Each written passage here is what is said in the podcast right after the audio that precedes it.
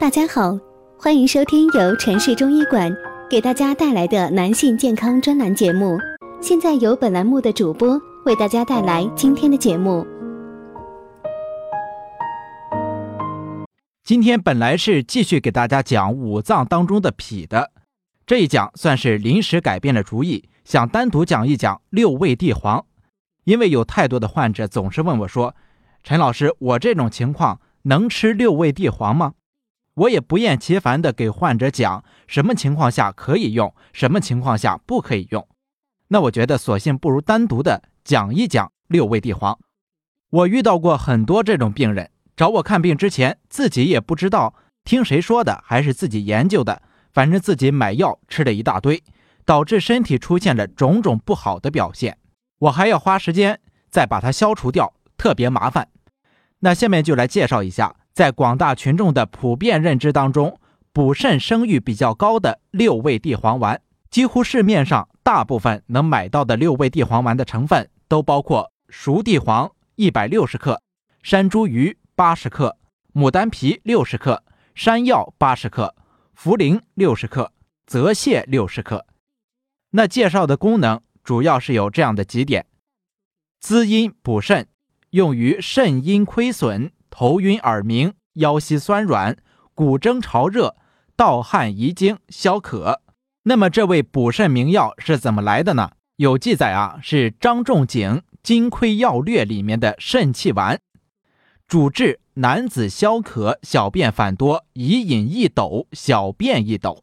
后来宋代名医儿科专家钱乙将肾气丸中的温补药桂枝和附子去掉。改为六味地黄丸，记载于《小儿药证直诀》当中，用来治疗小儿先天不足、发育迟缓这些症状。如果大家在两性生理方面有什么问题，可以添加我们中医馆健康专家陈老师的微信号：二五二六五六三二五，免费咨询。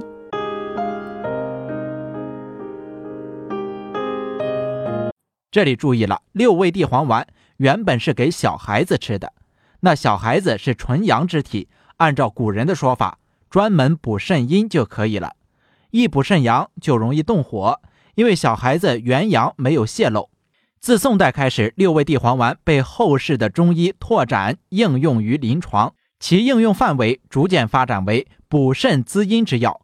比如说，明代名医薛己最擅长补肾。他就主张肾阴虚用六味地黄丸，肾阳虚用八味地黄丸。薛己的实践为后世医家所认可，到现在也是。他们倡导的补肾观点对后世的影响非常大，以至于后世医家大都遵循六味地黄丸滋补肾阴的主张。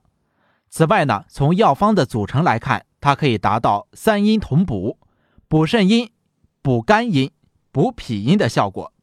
比如熟地黄可以补肾阴，山茱萸则可以肝肾同补，通过补肝来达到补肾的目的。山药能健脾益肾，通过健脾来补后天。由此可以看出，六味地黄丸更适用于肾阴虚患者的治疗。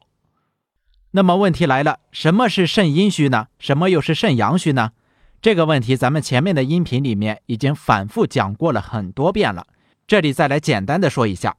肾阴虚的典型症状是潮热、盗汗、手心和脚心烦热、口燥咽干，此外还有遗精、梦遗、早泄等。肾阳虚的典型症状是腰膝酸软、不耐疲劳、经常觉得乏力、四肢发凉、喜热怕冷等。有些肾阳不足的人也可能会出现勃起功能障碍、早泄、滑精等这些性功能问题。但是问题来了，病人从来不照着书本得病。什么意思呢？就是说，现在临床上的实际情况是，很多肾虚的朋友，往往肾阴虚和肾阳虚混杂在一起，有的时候还兼杂着一些湿气、寒气、虚火、中寒。比如，有的人腰酸腿软，稍微一走路就腿沉；平时怕冷，吃点东西就拉肚子；平时手脚冰凉，可是，一到了热的屋子里面，手心脚心还容易出汗，牙龈还经常渗血，嘴里面干燥。没有津液，口臭，记忆力差，早泄遗精，性功能障碍，吃饭不香，吃点凉的东西呢，大便还容易拉稀，脾气还急躁，眼睛呢平时是红红的，干涩疼痛，颈椎难受，后背发硬，这些啊都是我平时临床最常碰到的情况。你说他是阴虚吧，他还怕冷；你说他是阳虚吧，他还手心出汗。阴阳俱虚吧，还稍微一吃点补药就上火，虚不受补，还兼有脾胃虚寒、肝气不足。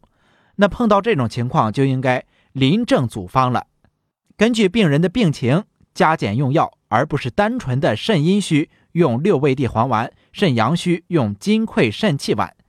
所以啊，在这个临床的实际当中，很难分清具体是肾阴虚还是肾阳虚。那种很典型的肾阴虚或者是肾阳虚的病人，在整个肾虚人群的比例当中是非常小的，所以有很多人问我陈医生，我到底是肾阴虚呀，还是肾阳虚呀？其实说实话，这个问题很难回答。好的，这一讲呢就先讲到这里，咱们下一讲给大家讲一讲服用六味地黄丸的一些误区。谢谢大家。